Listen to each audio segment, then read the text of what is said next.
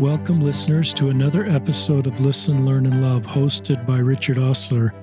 Joining me um, via Zoom from his home in the San Francisco area is my friend David Bingham. Welcome to the podcast, David.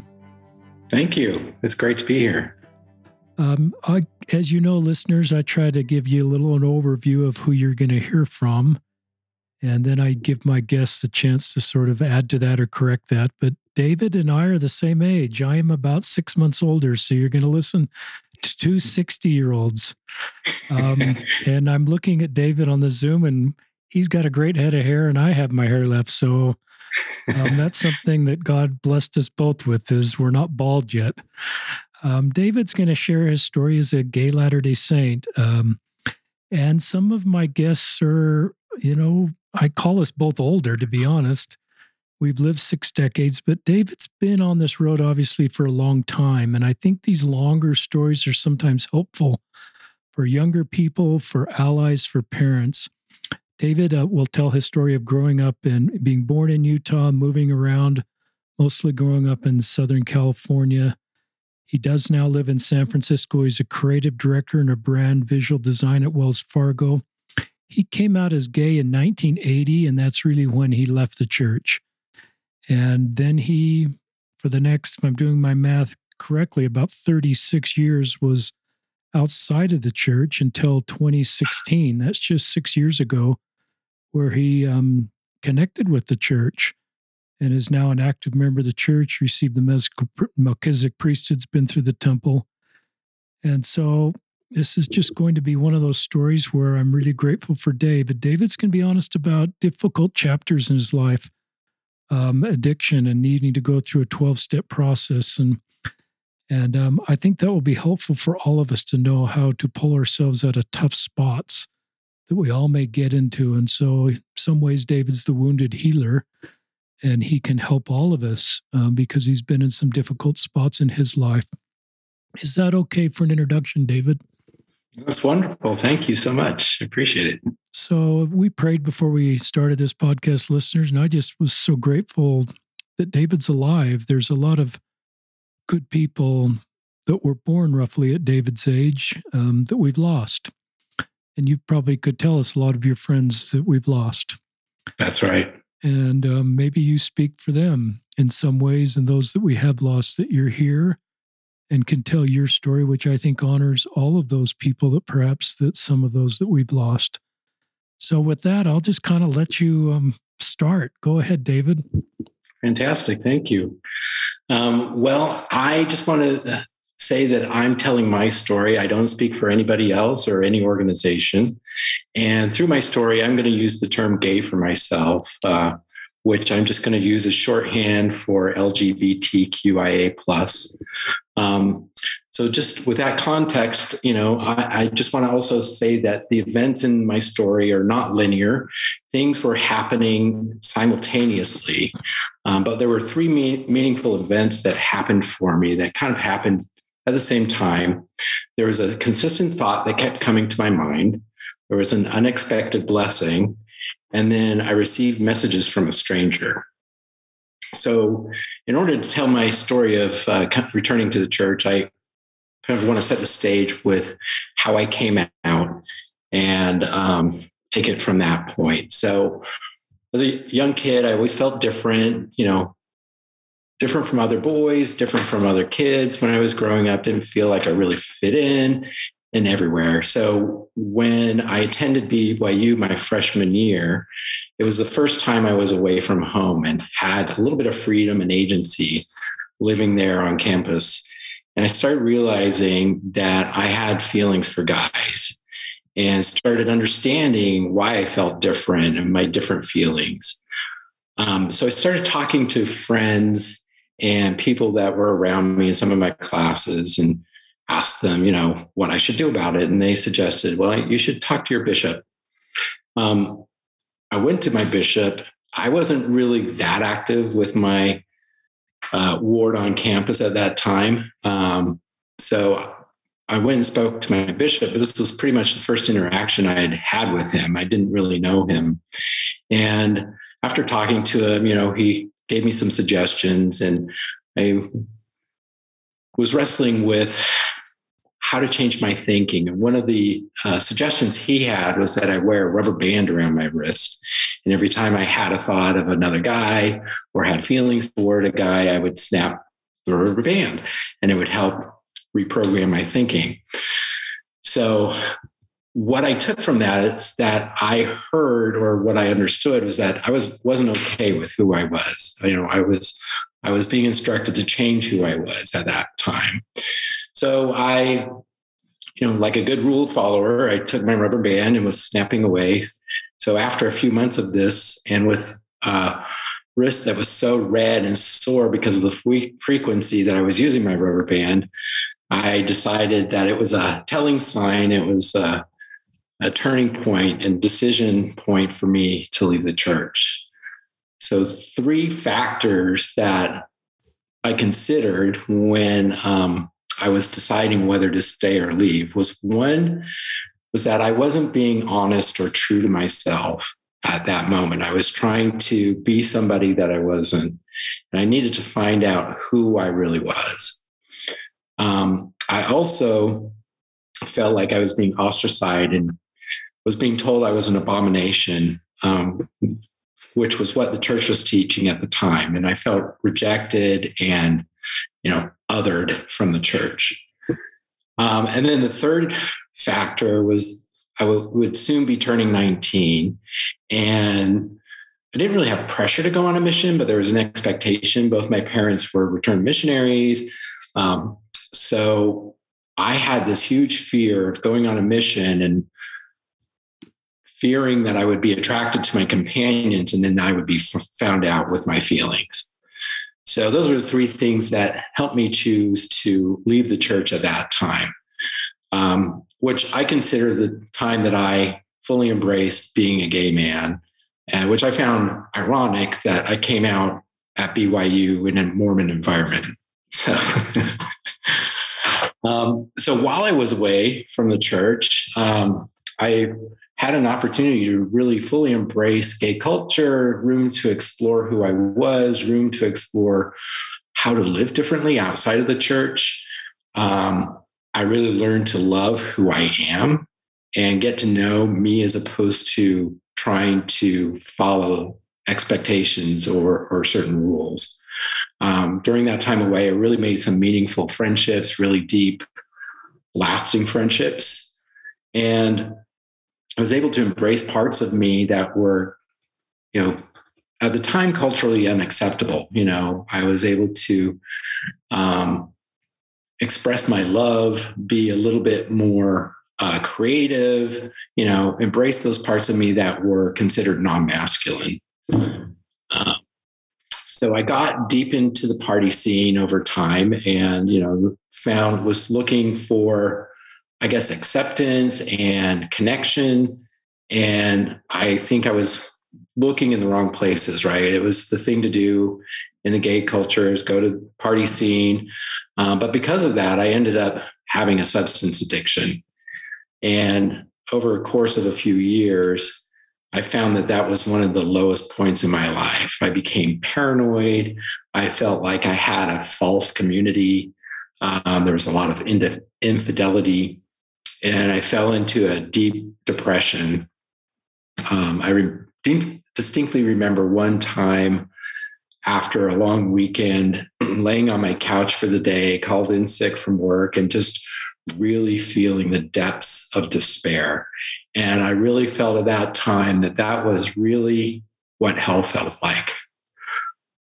Um, so that was really, I felt very strongly guided and prompted to change things at that point. And I feel even, you know, looking back now on that time, even then I felt I was guided by the Holy Ghost. I really felt strong guidance without any question what I should be doing and, and the next steps I should take in my life. So at that point, I decided I was put, going to put myself in recovery and pretty much made a promise to myself that I was going to change and um, put that lifestyle behind me, or at least the party scene lifestyle behind me, and you know, get in recovery. So um, now, fast forward to a few years ago, um, I was going through another very low period in my life. I had, because I had left the party scene, I'd lost a lot of friendships or ended a lot of them because I didn't really have much in common with those people anymore. And I felt I was feeling very lonely. I didn't really have that many connections at that time. At the same time, I lost my job of 10 years because it was eliminated. And I was caught un, you know, unaware or surprised because I didn't really, at that point, didn't really have a network going, didn't really, hadn't brushed up on my skills for a job search or looking for a new job. So I was really caught off guard. Um, and on top of that, my 27 year relationship was being destroyed over a decade of addiction on his side. And there was a lot of hostility and abuse and conflict happening in my home because of it. A lot of irrationality and just a lot of upheaval. Um, so those were the things that were really difficult for me to to live through um, as I was trying to make changes. So at that time, I was attending Al Anon meetings because of my um, partner's addiction. And I've been going for quite a few years. And I slowly started learning what their 12 uh, step program taught, which was, you know, my first step back toward a spiritual practice after I'd left the church. Um, some of the things that the program taught was to turn my will over to God. Um, one is to pay it forward and help other people in the program. Um, another is to meditate. And then also to pray to my higher power, whatever I decided my higher power was. And since I didn't have anything else, I started praying in the name of Jesus Christ as I was taught when I was you know, young and in the church.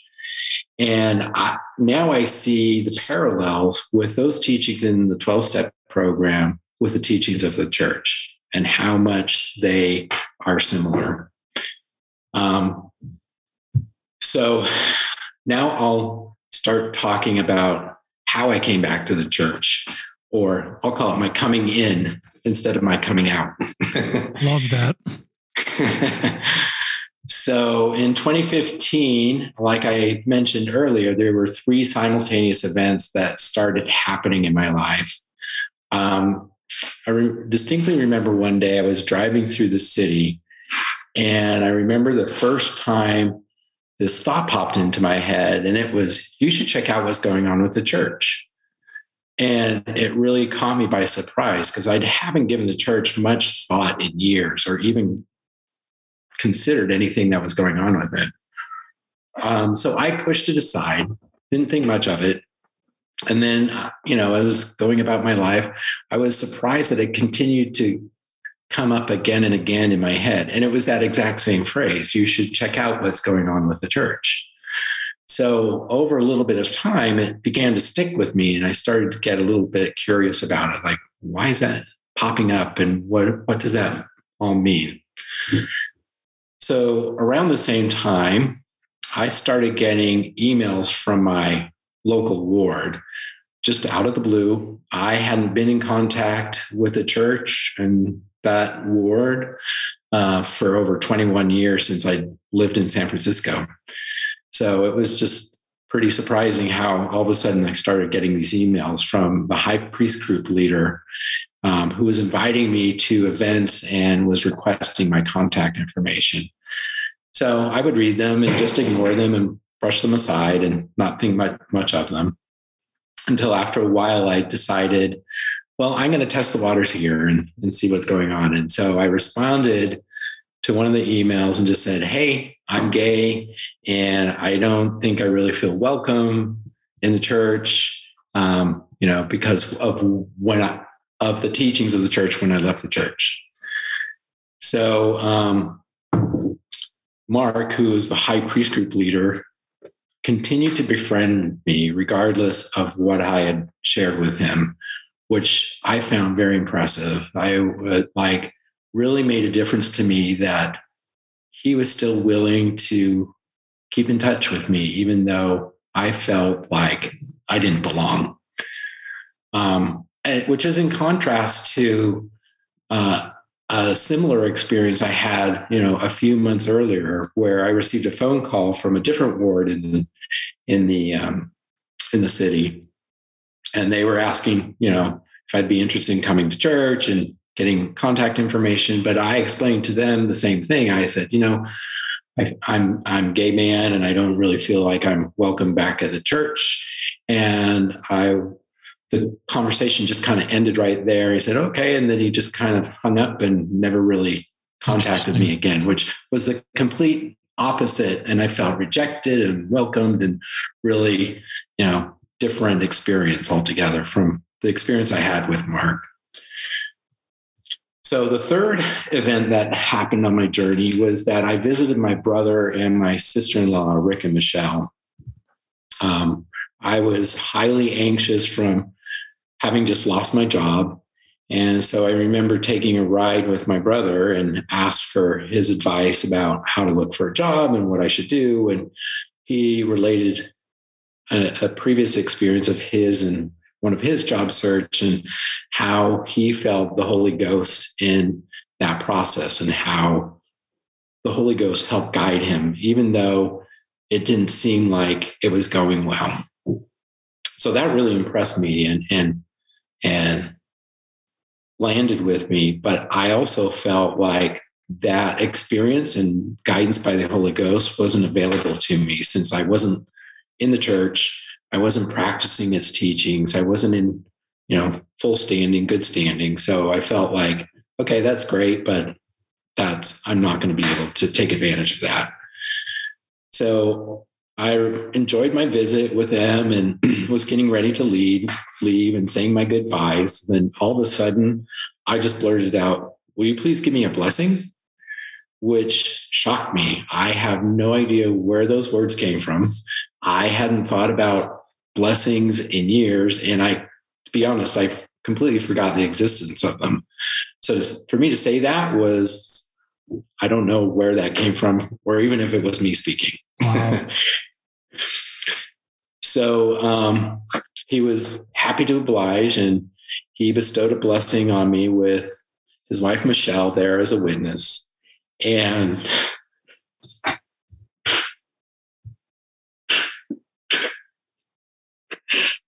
sorry.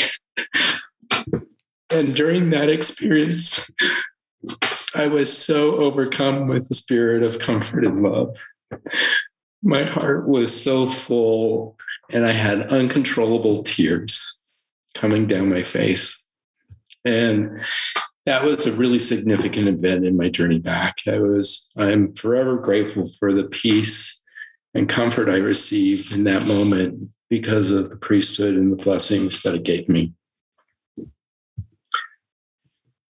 So, what happened next after these three initial events that happened? So, um, I was attending a Al-Anon meeting, and a friend of mine there started talking to me and told me, "Oh, there was a there's a guy that goes to these meetings who's a Mormon," and which I found that can't be right. He must have something wrong because this is a gay meeting, and how can he be Mormon and gay at the same time? That's just impossible, right? So I decided to reach out to this quote unquote Mormon, well, who I'll call Mike, to have a chat and kind of get the down low from his mouth personally. So we met, and I learned he was openly gay and an active member of the church, and who at one time had an active calling in his ward. So I was blown away just so shocked and surprised that that was even possible. Because it, again, like I said, it was a far cry in contrast from when I left the church, which was about you know being an abomination and that you know there was a fear of being excommunicated if identified as gay. So at the end of our chat, he invited me to attend this ongoing LDS LGBTQIA plus community fireside called the Hearth in the Bay Area. And, you know, of course, I was nervous to go, but I hesitantly agreed. So when the, you know, as as the time was drawing near, I sat there and vacillated whether I would go or not. I was definitely nervous about it. It would be the first time I'd be in a church setting in decades. And the only person I would know there would be Mike. So I ended up deciding to go and drove a, bit to get there. And once I arrived just before the meeting started, um, I got a text from Mike saying he wouldn't be able to make it. Wow. so I panicked, of course. do I stay? Do I go? The meeting was just about to start. So I decided I'll just stay and, and hear what they have to say. So I sat in the back to be as inconspicuous as possible. And usually in situations like that, after meetings, and I usually run out as fast as I can so I don't have to talk to anybody. Um, but I was alone and uncomfortable. But this time I decided to stay because to stay because it's like, I mean, who could pass up all those tempting homemade desserts, right? So I'm wandering after the meeting alone, and this lovely woman came up to me named Kamla and introduced herself and her friend Amy.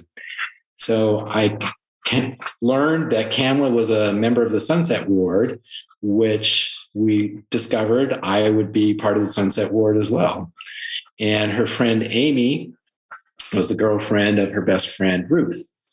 So we decided to exchange numbers, and um, Kamla answered questions I had, you know, about the meeting, and volunteered to answer any other questions I might have after, you know, after we exchanged numbers. So um, and then around the same time frame, you know, going back to the emails that I'm getting from Mark, the high priest group leader, um, I decided to reply again to him because of this continuing thought about you should check out what's going on with, with the church. So I emailed Mark and asked him as, if there was anybody that I could contact to talk to about, you know, what the church policies and practices were and what their views are about gay members. So I got the number of the bishop for the Sunset Ward and scheduled a meeting with him. So my first meeting with the bishop AJ was very nerve wracking and foreignly familiar. Um, when I met with him, I was surprised at how young he was. Um, but I had lots of questions about, you know, the church views on gay and being a member of the church as a gay man and was trying to learn what had changed over the time I was away. Um, AJ was kind and warm and factual. He gave me information without interpretation or judgment, which really impressed me, really stood out to me because he was being very clear and supportive at the same time. Um, I'm just grateful for the way that our conversation went because it gave me the space to ponder and think it through and work it out and grasp it in my mind without any uh, I guess leading or guidance or or interpretation. I, I was able to figure it out on my own. Um, so after the meeting, you know, I we set up a second meeting a week later, and I gave it a lot of thought. I'm trying to put two and two together and how to rectify the different information I had received during the week. I had struggled with these seemingly these things that felt like in opposition to one another. You know, the church welcomes gay members, but not supportive of gay marriage or fully supporting gay lifestyle. And so I was trying to understand, well, if that means that, and then it means this as well. So I, like I said, I was trying to figure out how those two worlds intersected, so to speak. So when I met with AJ again, he kindly confirmed my understanding. Was like, well, if I come back to the church, I can, you know, be welcomed as a gay man, but that means that I won't be able to get married as a gay man to another man and so forth. And and so he confirmed all my understanding uh, what my understanding was.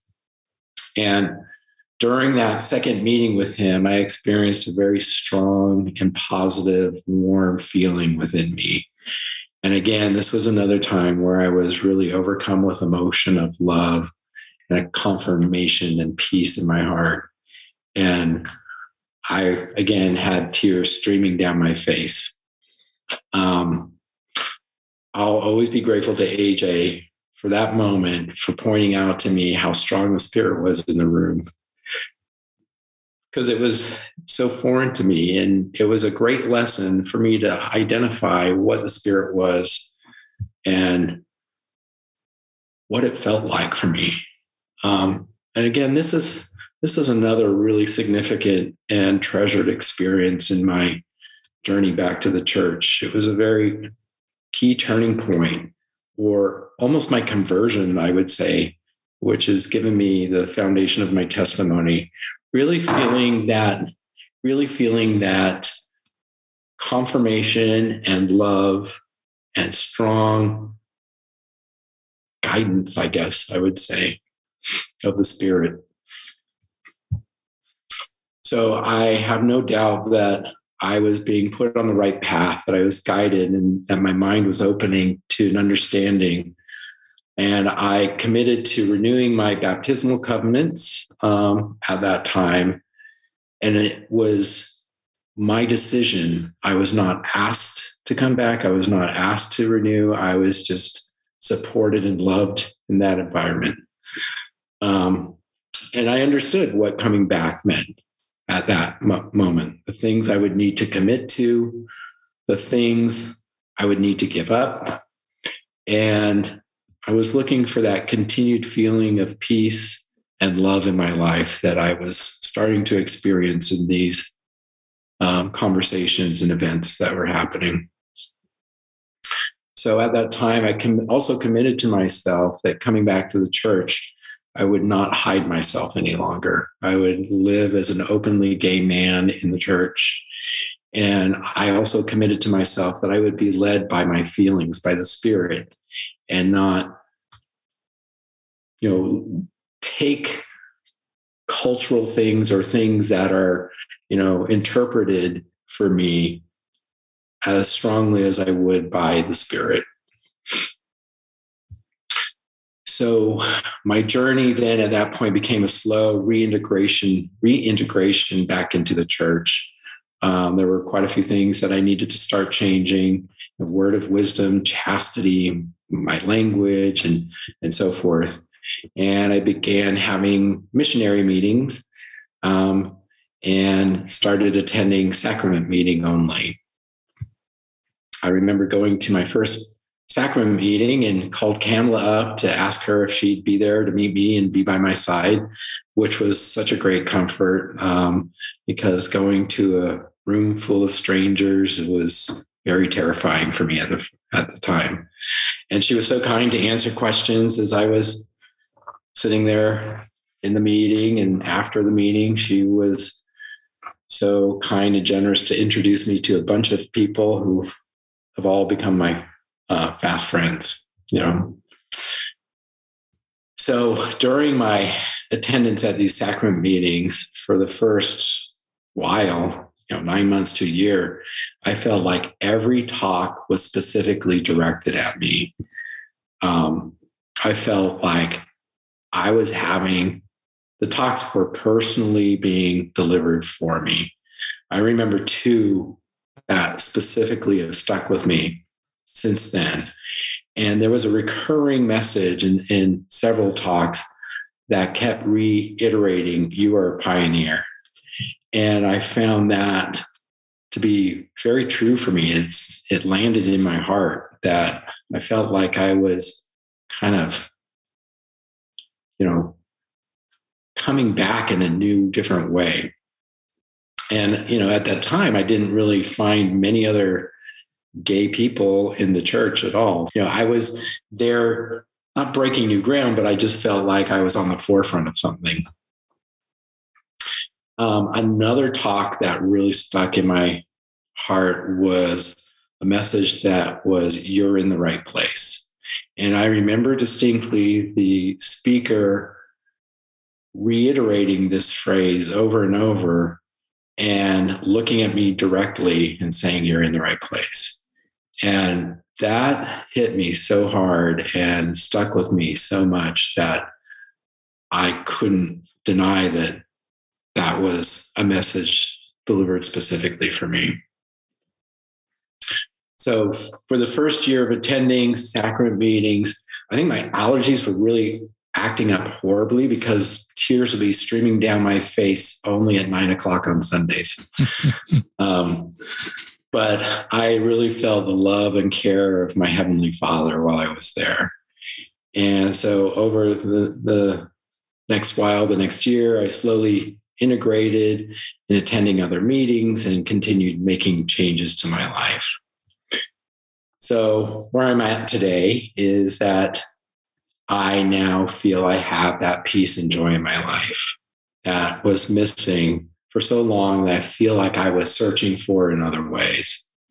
Um, through relationships, through you know socializing, through the party scene. Um, I belong now to a loving ward family, and I have a reliable and supportive community. Um, I have been able to continue on the covenant path, receiving Melchizedek priesthood in my endowment, and had my baptismal covenants re- renewed. Um, I'm privileged to serve in ward callings and I'm learning to minister, which goes back to some of the teachings I learned in Al Anon, right? To pay it forward. And, you know, through this, after coming back, I thought I would be celibate, you know, that I would have to have no romance. And I had given up this idea of dating because I thought, well, what's the point if, you know, if I'm dating, that's not going to take me anywhere, you know, to marriage or have any future. So I just really wasn't pursuing it and decided it really wasn't going to be happening for me. Well, I'm happy to say that I'm currently dating a wonderful man who's a devout member of the church it was a very unexpected meeting. I wasn't looking for a date, I wasn't looking for romance, but it showed up in my life, and I consider it a dear blessing. And I consider it divinely led because, you know, even though I wasn't searching for it and had kind of given it up, I was praying that hopefully one day I might be able to have a companion in my life. A male companion, I should say. Um, so right now, my boyfriend and I were finding our path forward in the gospel together. We're committed to keeping our covenants. And I do feel like we're pioneers in uncharted ter- territory, uh, defining our journey in these two worlds that don't seem to overlap or intersect. You know, living as disciples of Christ and having a loving, romantic gay partnership that brings me so much joy and happiness. I'm also blessed by him. You know, he is teaching me so much about living as a disciple of Christ and about centering my life on Christ every day. And he's such a great example to me and helps me be a better man in that regard. So I feel like I'm also right now going through a continued process of coming out again. But this way, it's coming out to my gay friends as a member of the Church of Jesus Christ of Latter day Saints. So it's kind of ironic. um, so, through this whole process, there's a few commitments that I've made to myself, um, which I'll go over here. So, one is to listen to my feelings, as I stated before, my, my gut or the spirit um, it helps me with sitting in this unfamiliar gray area, which is new for me because I'm so used to having answers and knowing the the right thing to do or how to move forward. You know, I I wrestle sometimes with this idea of not hearing or understanding what the spirit has for me. But I've learned to sit in this gray area without having answers and just look for guidance. And when I don't have that guidance, I've learned to take action and use my agency and not be told what to do, knowing that I'll be guided and directed if I need that. I look at it as a partnership. I need to do my part as well as being guided. Um, I've also committed to strive to define my own journey and not let others define it for me. So, this idea that has been taught that acting on same sex attraction is a sin is not really something that I'm aligned to. I feel like I am living my life by the same doctrine given to my cisgender sisters and brothers, for example, remaining chaste before marriage.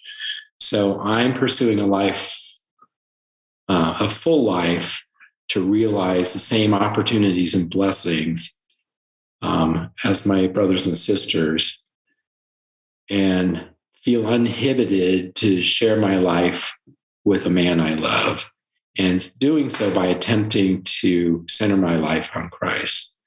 So basically, trying to look for my own path forward and how how to do that with the help of Christ and the Spirit. And then another commitment I made is to be honest with who I am and not hide anymore. Um, since I hid for a long time growing up and after I recently come out. So I'm so happy that we're now having open conversations in the church about sexuality and um, and uh, the likes because I feel like when I left the church, it wasn't a topic that was being talked about much. It wasn't openly discussed.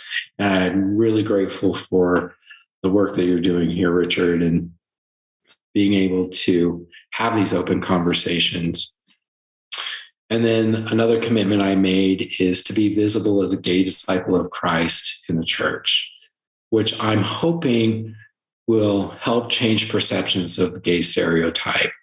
I'm not one who goes about um, trying to change minds with an agenda. I'm trying to just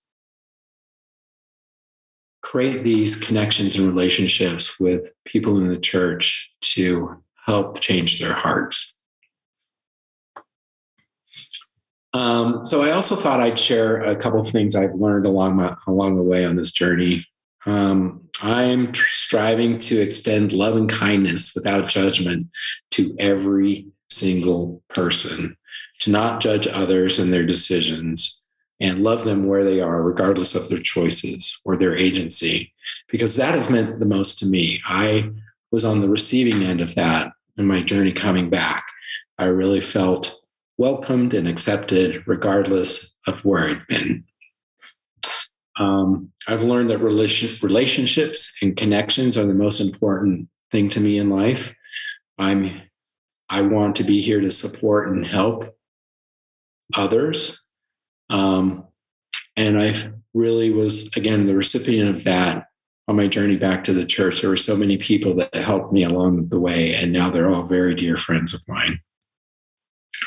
And then the power of prayer. I learned that the power of prayer is available to all, even when I wasn't on the straight, narrow covenant path. I experienced firsthand that I can still receive guidance from the Spirit and have my prayers heard, regardless of where I am on my journey. So I just want to say that I'm so grateful for this continuing journey. Um, I had the opportunity to learn who I was temporally. And now I feel like I'm learning who I am spiritually. So thank you. I'm just deeply moved by your story, David. You brought me to thank tears you. a couple times, and I probably try to do my best to speak to all for all these listeners that are listening that would love to reach out and just give you a hug and and tell you how much their story meant to them wherever they are. And the grace, the humility, the kindness, the insights in the gospel that you've given us, I sort of feel responsibility to ask questions that you, the listeners, would like me to ask at this point. Um, but let me just comment. Um, I um, I love where you're honest about 1980 and stepping away from the church, and I believe the church teachings in those days were to just identify as gay would be inconsistent with church teachings. Younger people right. may not recognize that the church separated identity and behavior at some point after 1980, and you didn't grow up into that world. So you, you identifying as gay and trying that rubber band thing for a while and just having this this wrist is just sort of I understand sort of understand why you made the choices you made in 1980. Is that fair to, is that correct? Yeah, that's definitely correct. Yeah. And then you've used the term openly gay. And, and to me, that I assume you're referring to orientation most of the time, that this is who you are. You identify as openly gay. And some listeners may quickly go to behavior, but I encourage us just to think about orientation that you're identifying as openly gay, and we shouldn't be thinking about behavior. We should be thinking about orientation. Is that correct? That's exactly correct. Yeah, I, I my orientation is openly gay, and my behaviors, how I behave because of that, I have agency over, and those are decisions that I make on my own. But I identify as being a gay man and you probably don't have age. I've never thought about this, but we've sort of taught it. Is you really don't have agency over your orientation. That's um, right. The rubber band thing, it's sort of under the conversion therapy umbrella that many were um, part of in your decade and even continuing later. Um, that didn't make you straight. So, I, in some ways, um, you know, you've been out of the church for 35 years roughly, and and also, you know, got into some substance abuse and it's I think it's heroic you got out of that. Do you feel this is just all wasted time? Or do you feel this has been part of your journey that if that God would say, David, this is kind of kind of new. You needed to walk this road and learn the lessons you're learning, and not in a bad way, but just it's part of your mortal journey. And I'm really at peace of where you are and and your past and repentance takes care of all the sin, but it shouldn't be sort of wiped out of your life and like a cassette tape cut and just spliced between 1980 and 2016, and that 35 years just not exist in your life. Any thoughts for our listeners about that? Yeah, for sure. Definitely. Yeah. Before I left the church, you know, I was doing everything I was supposed to, going to all my meetings, learning about the gospel and the doctrine but I just felt like I was just going through the motions. I didn't really feel like I had my own testimony. I didn't really completely understand what I was learning and what I was doing, I think. And so leaving the church and having those experiences, really getting to understand who I am as a person and not being this person that I was supposed to be, quote unquote, right? Really, I think afforded me that grounding to really come into who I am. And then from there, then I've really been able to build my testimony from that point when I came back. I had all these great experiences that gave me a foundation to build my testimony on, which I don't think I would have had just continuing on the path that I had been on previously. And so it's really given me a real strong testimony of my beliefs and of the gospel and of Jesus Christ. And I really have no doubts of that now that I'm back in the church. I love that. And the older I get, the more I just recognize that mortality is a chance to learn. And perhaps it's more important to what we learn and what direction we move than given um, the decisions we make in our life and how we respond to those. To me, this is you won't like hearing this because you're a pretty humble guy, but I think this is an incredible success story. Hmm. I think this is a heroic story. Um, where you were in 1980 and where the church was in 1980, and um, stepping away in a way that seemed practical and pragmatic, given the realities where the church was and your identity. I think and then just doing the best you could and then getting into situations you recognize this isn't really where i want to be. I want to get out of the substance. I want to i feel really depressed and i hope our listeners caught that several times in your darkest moments the holy ghost touched you. And right. and that blessing you received from your brother.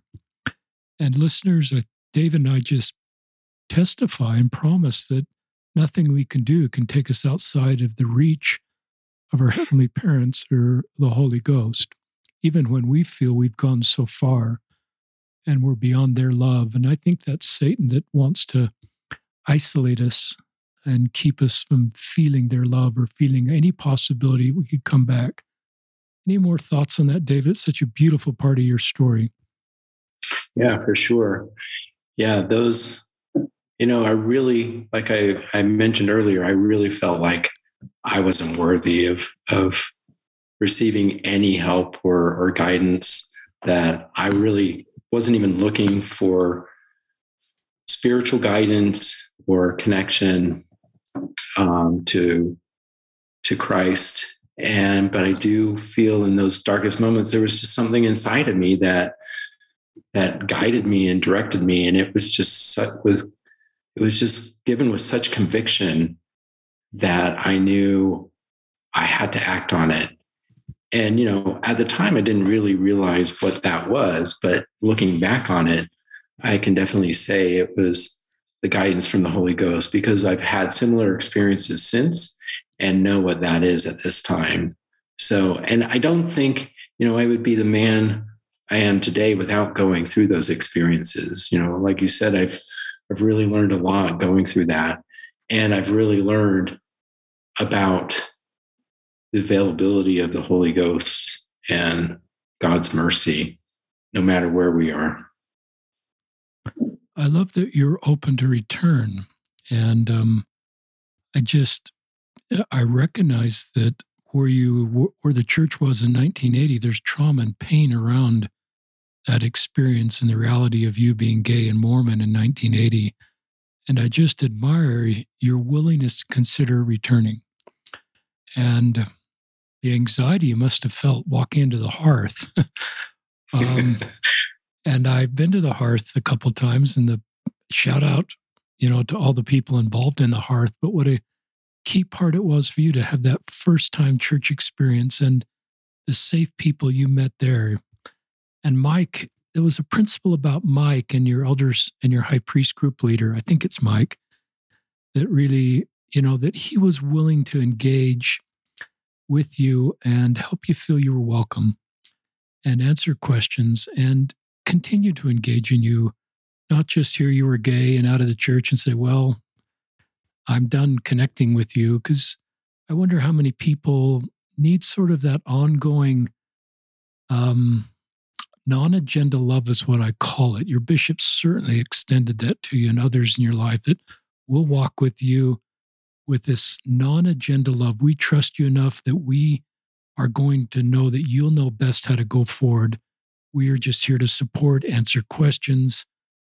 And I sense you just felt that, especially from your bishop, this kind of non agenda love. He's going to let you self determine your best path forward. And just the impact that was for you to feel that and that and responding to that. Do you want to talk more about that?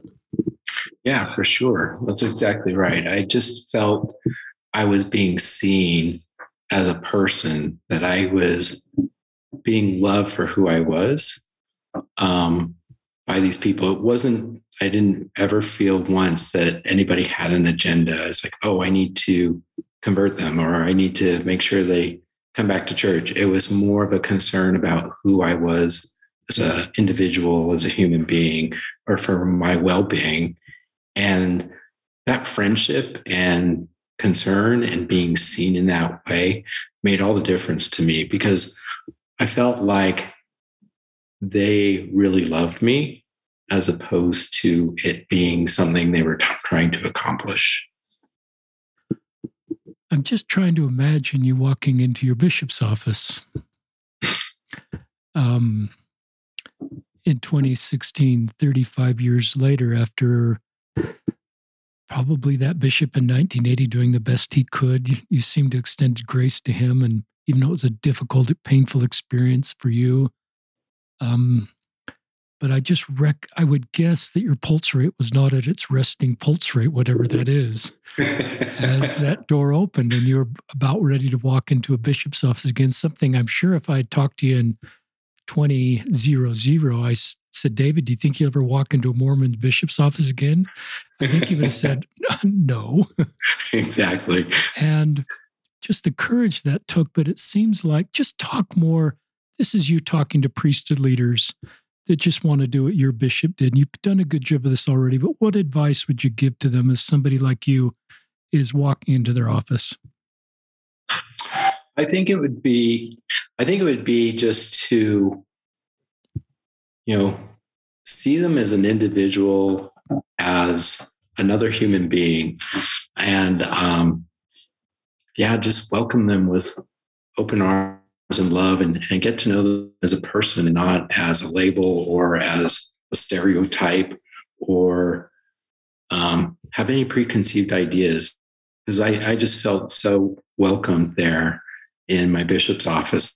I got there, you know, we he got to he tried to get to know me who I was before we ever had conversation about the church. But what drove me was my curiosity, you know, where the church stance was. And and he he was just so open and gave me space, I think was what was important for me, right? To let me consider the facts and work things out on my own as opposed to helping interpreting things or guiding me toward a, a certain decision, which I so appreciated and respected him for that because it was it's my journey. I felt like I needed to figure it out for myself.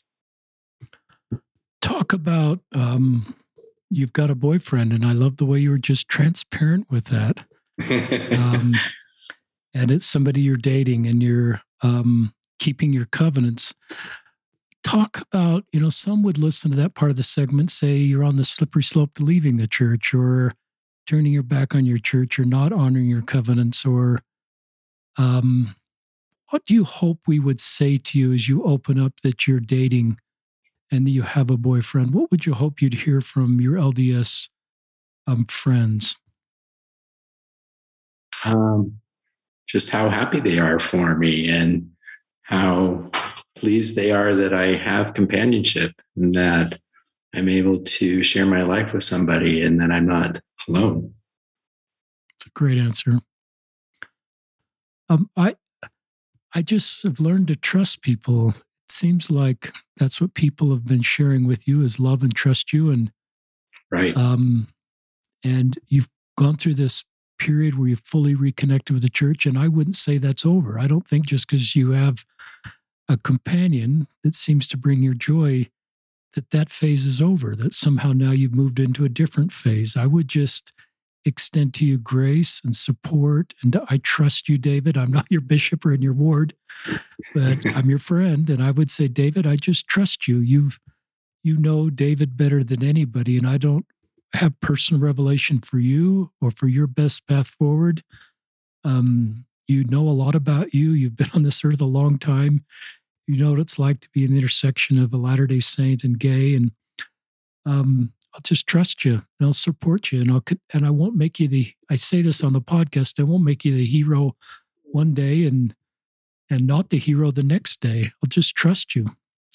Are you okay Thank with you. all that? Or would you add anything to that? It's sort of helping people just extend grace to everybody where they are. Yeah, I agree. I, I, I so appreciate those thoughts and thank you for that. And yeah, I, I think just, um, yeah, just extending human kindness, I think, to everybody, no matter where they are in their life and where they are in their journey. You know i i i'm grateful to have the trust um, of knowing what's best for me and knowing how to move forward in my life. And and that's something i'm focused on is is defining what that journey looks like for me i know what my commitments are i know the covenants i have and i guess having that support from those around me means a lot to me and trusting me that I know how to make the best decisions to move forward toward the goals that I have. I don't know if you and your boyfriend are in the same ward. Um, no, unfortunately not. it's not. if you two walked um, into church together holding hands, how would you hope um, fellow Latter day Saints treat you? uh, with love and respect. Um, there are times when I've been able to hold my hold hands and put my arm around them in meetings and stuff. And in my ward is, you know, I've been very fortunate that it's been not an issue at all. So, uh, listeners is kind of just, you know, sometimes where the tension can feel is how we treat people at the congregation level. And I just think, because I look at Christ's ministry, I think he would want everybody to feel welcome in a congregation um, and just feel a sense of belonging, a sense of um, you're welcome here, you're needed here, you've come to um, feel the Spirit, worship your God, and we should do everything at the congregation level to help you feel like you're welcome and a feeling of belonging. It should be a judgment free zone and um, a zone full of love and support. So, can I say one one Please. thing in addition to that is that I, I, I feel that I have an opportunity to do what is right for me and express myself as any of my fellow sisters and brothers would. Um, as long as I'm keeping my covenants and keeping the principles of the gospel, living my life on the covenant path. And, you know, I don't feel like I'm doing anything wrong by expressing my love for my boyfriend. I don't feel that's outside of those covenants and promises and living on the covenant path. I support you on that. I appreciate you just clarifying that. And listeners, some you know, bishops sort of interpret the law of chastity the same for straight people as gay people.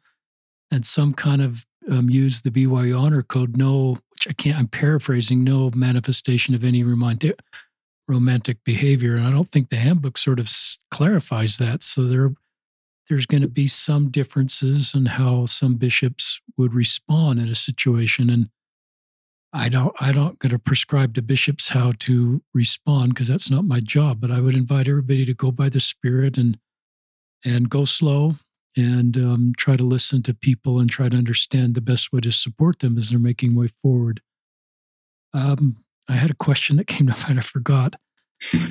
um, have you you've been on this road a long time and you've maybe had a lot of conversations with God? Do you have any feelings about why you're gay?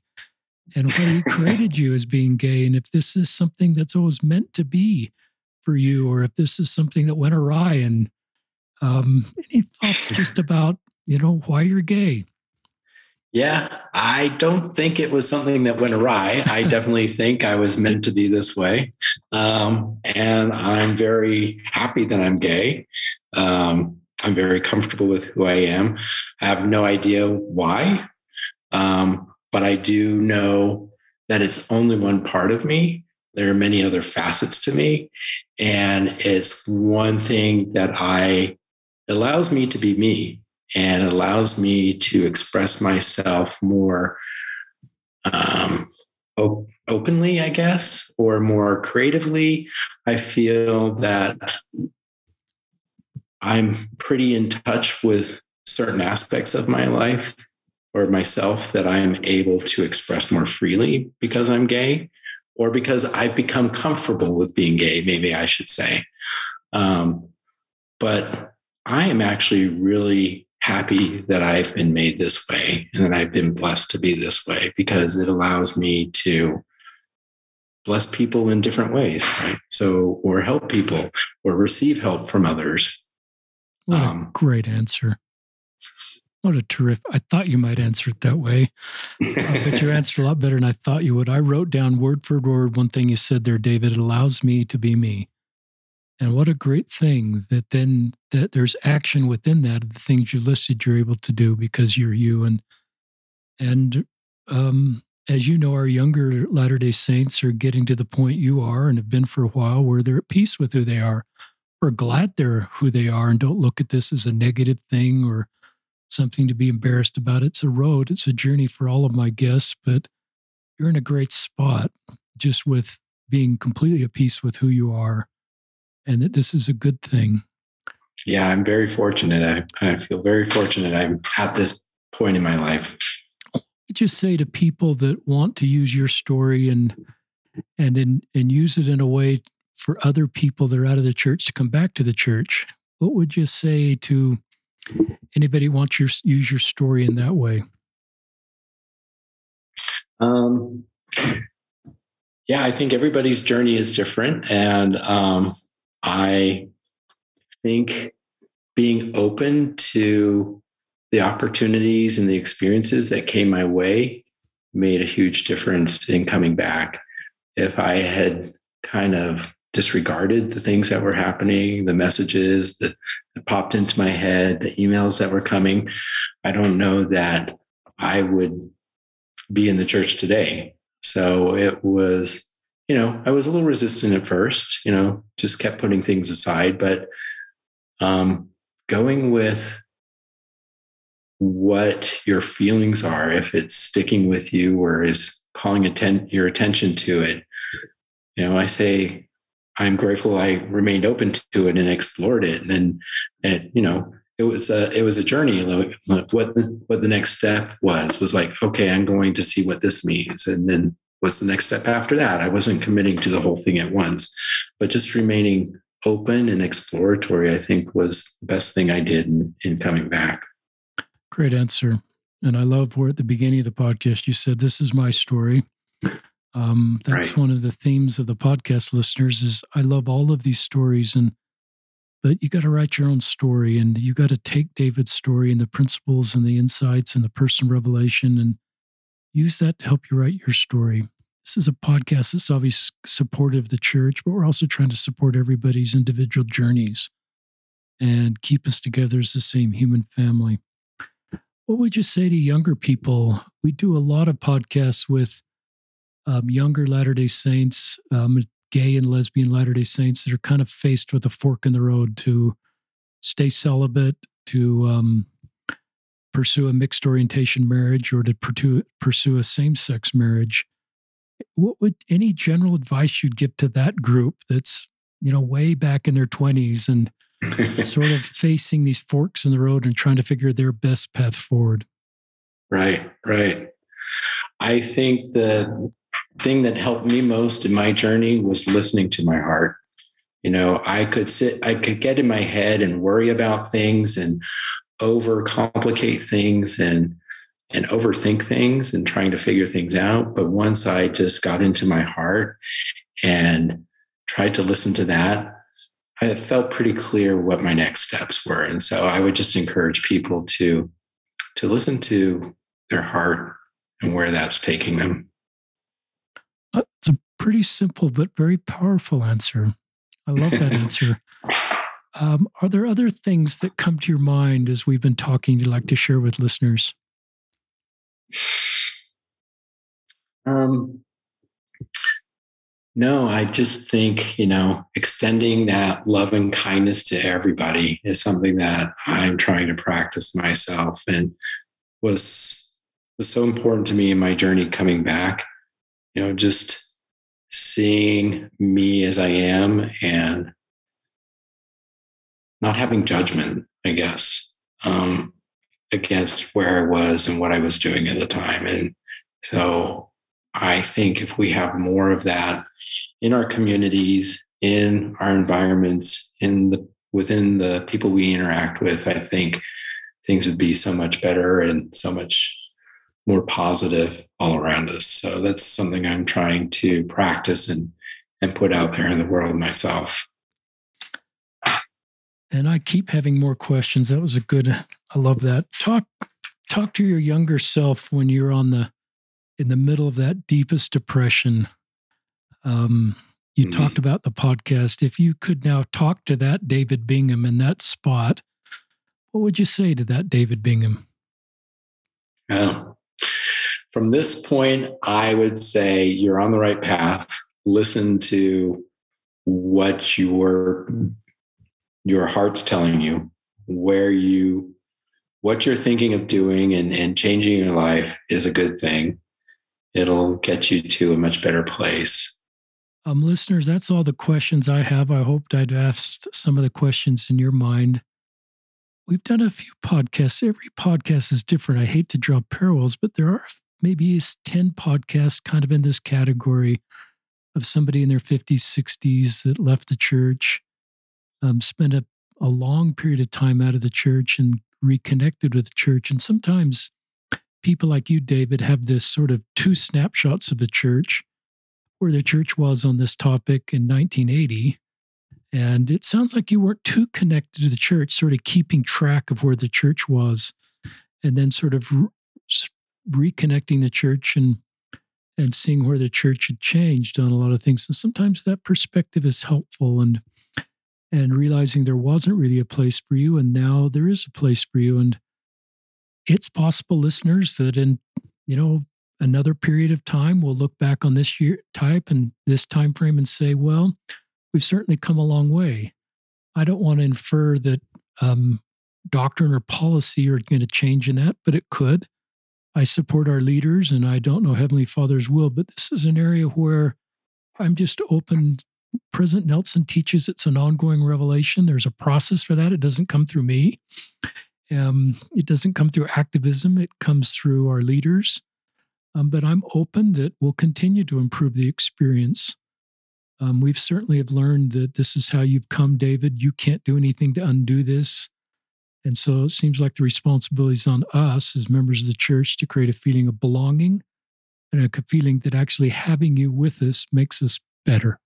It's not just that you feel welcome, it's actually that, I get tenderhearted, having you with us, David, makes us better. Great. Yeah. I I wholeheartedly agree. I think the more varied our, our membership is and the more diverse it is, the stronger and better we are as a family. Wow, that's a powerful statement. I really agree. And you've heard me listeners talk about Zion. I've always kind of felt because I grew up in a very homogeneous part of Salt Lake City where everybody was like me. I thought that was Zion. It was great. I don't want to dismiss that experience, but Zion is just what you described. Our hearts are knit together as one with all of our beautiful diversity. And then we're better able to bear more in comfort and lift the hands of those that need to be lifted. And you have unique gifts and skills that I'm sure you've been doing for a long time will continue to deal, lift the hands and hearts of those that are heavy, David. So um, I'm just deeply moved by your podcast, David, your good heart, tender spirit. Mm-hmm. Thank you. The man you are, the life you've lived, and the good you will continue to do. Any last thoughts? I'll give you the last word, and I promise I won't ask any more questions. no, I think I've pretty much covered everything um, I wanted to share. So thank you. Well, you did a remarkable job of covering four decades in an hour. So you have a gift of, of communicating just the right level of detail to get through four decades. Because I think each of these decades could be an hour podcast. But listeners, thank you for joining us. This is David Bingham and Richard Ostler signing off from another episode of Listen, Learn, and Love.